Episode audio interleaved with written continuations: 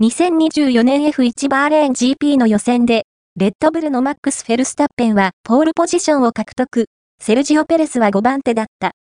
フェルスタッペンは、通算33回目のポールポジション獲得で、ジム・クラークとアラン・プロストに並ぶ歴代5位となった。シャルル・ルクレール、フェラーリの2番手タイムとの差は0.228秒。しかし、予選全体の最速タイムは、ルクレールが Q2 で記録したタイムだった。投稿、フェルステッペン、ポールは少し予想外。